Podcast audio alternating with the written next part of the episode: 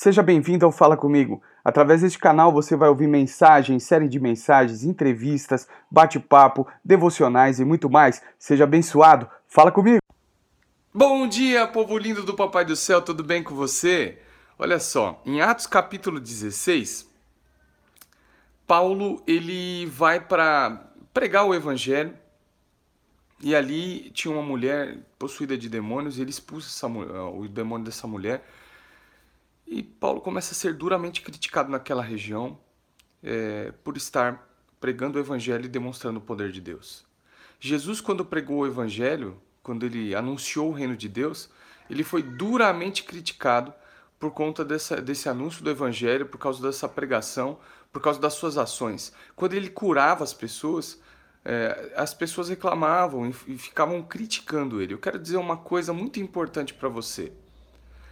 Não é porque nós somos criticados, duramente criticados, que você deve desanimar e parar de realizar aquilo que Deus colocou no seu coração. É óbvio que a crítica ela é muito importante para que você analise como está indo o seu ministério. E dentro dessa crítica, muitas vezes o próprio Deus está se manifestando para você corrigir algumas posturas, corrigir algumas ações que você tem realizado para uma melhora. Isso é importante. Mas é válido saber que existe a crítica destrutiva, aquela crítica que mata, aquela crítica que é proporcionada e oriunda, né, vem daqueles que não fazem absolutamente nada. E é muito fácil parecer perfeito quando se não se faz nada. Então, há pessoas que não fazem nada, há pessoas que não produzem nada e gostam muito de criticar.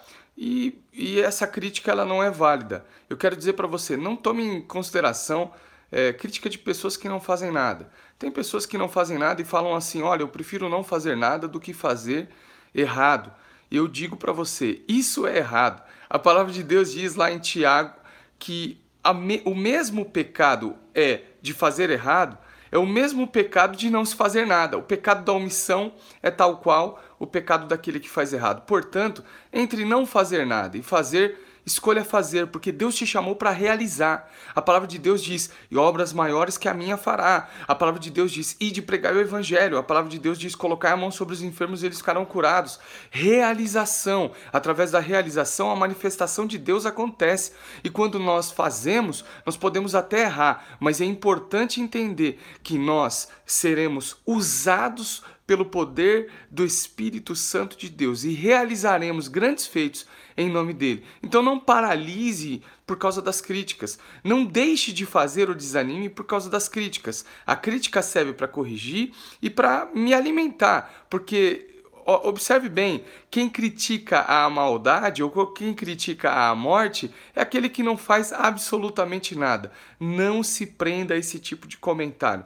Continue realizando, continue fazendo. É claro, ouvindo sabiamente aqueles que vão te orientar ao longo da jornada. Isso é importante. A crítica é importante, construtiva, para te orientar. Mas a crítica negativa, meu irmão, aquela que vem para destruir, facilmente você percebe. São aqueles que não fazem nada. Talvez essa imagem que está no fim desse vídeo pode te ajudar. Que Deus te abençoe nessa manhã. Continue realizando, não pare diante das críticas.